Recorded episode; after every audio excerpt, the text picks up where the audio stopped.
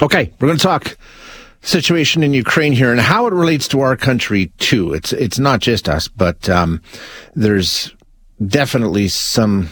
I, don't know if I want to call it cracks, but there's definitely a weakening in the resolve. I think, as I said earlier, this Saturday, the 24th of February will mark the second anniversary of Russia's invasion of Ukraine. I, I understand it. You know, there's the case to be made that it started actually 10 years ago, but fair enough. But the the latest phase, you know what I'm talking about.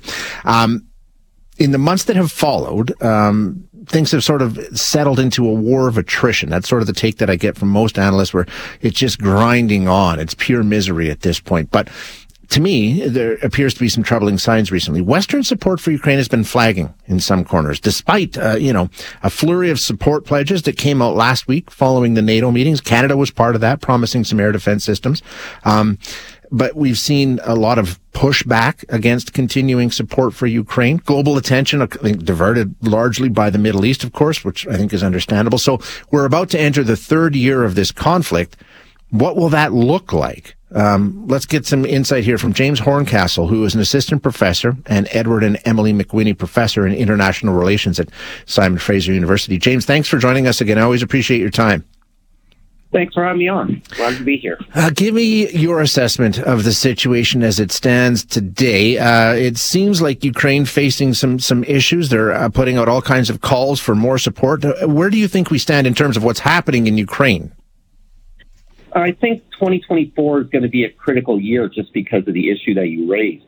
Ukraine is starting to, as you said, support is starting to flag for it in the international realm and There's actually been accusations by the Ukrainian Foreign Ministry that part of the reason that Avdiivka fell was the lack of supplies coming in.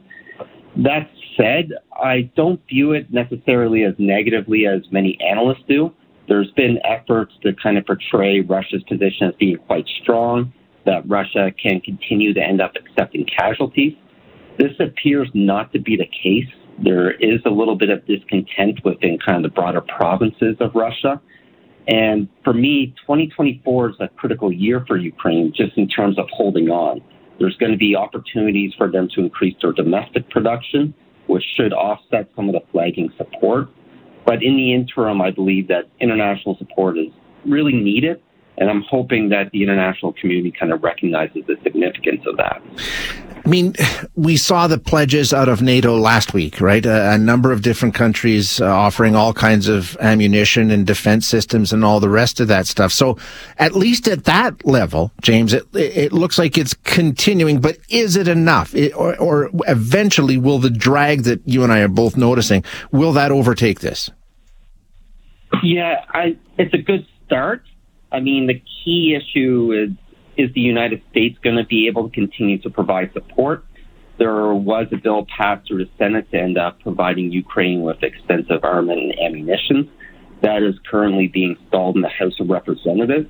And while the pledges that were made last week start to prime things for Ukraine being able to sustain itself, if the United States is unable to come through, it's really going to end up being a decision of basically the countries within yeah. Europe as well as Canada if they're willing to end up providing enough aid to basically get Ukraine through this year. Yeah.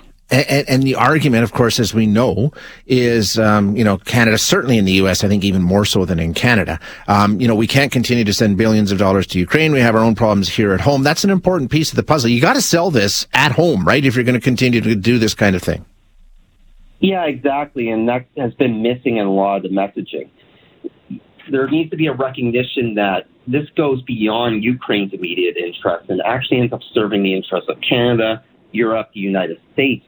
I mean, you even see challenges created by Ukraine, basically, or Russia's invasion of Ukraine within the international order. You saw Venezuela basically escalating tensions within South America.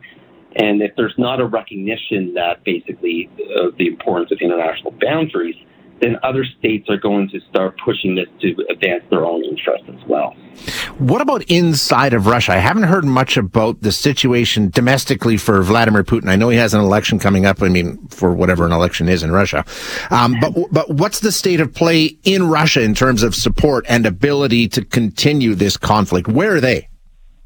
That's a very difficult read, to be honest. One of the issues that, honestly, analysts as well as the international community faces is that they tend to focus their analysis within Moscow and to a lesser extent, St. Petersburg. Putin has been very careful to kind of try to keep the war from affecting this population as much as possible. That said, we are seeing signs within Russia that basically tensions are building up. Um, there's been disproportionate casualties inflicted upon the people within the provinces of Russia because Putin, as well as the Kremlin, have essentially been disproportionately putting the burden of the war upon Russia's ethnic minorities. And we're also seeing quite a bit of inflation within Russia itself. There was a news piece uh, a little while ago talking about essentially that the Russian economy is outperforming expectations, which is true, but that's within the armaments industry. Uh, commercial as well as agricultural goods, the inflation is skyrocketing.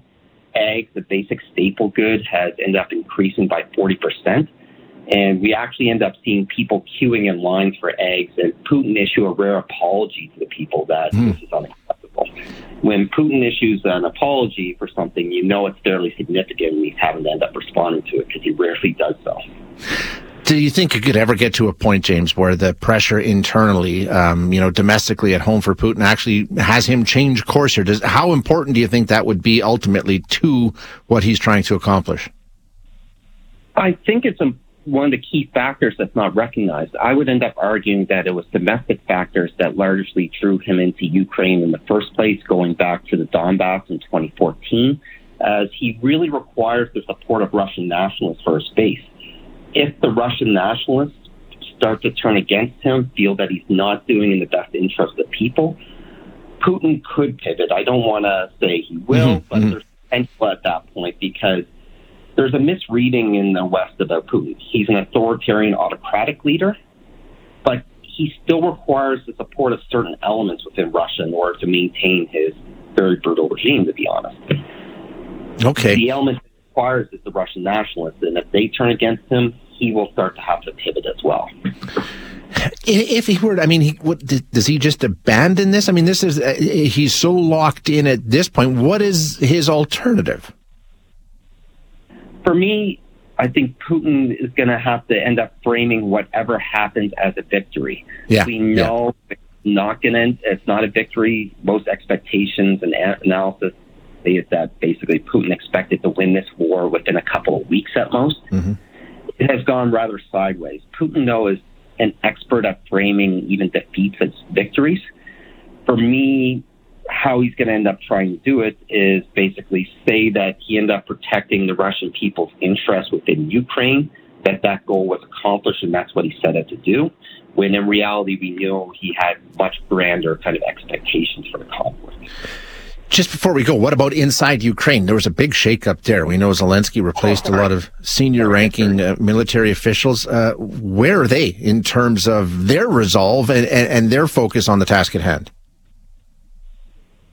in terms of Ukraine, it's basically we're seeing a little bit of internal tensions play out within kind of the hierarchy. Specifically, Zelensky is trying to end up emphasizing basically that they need to continue to receive foreign aid, where his former uh, General Zaluzhny was very much more critical, and that's part of the reason that we end up seeing him replaced.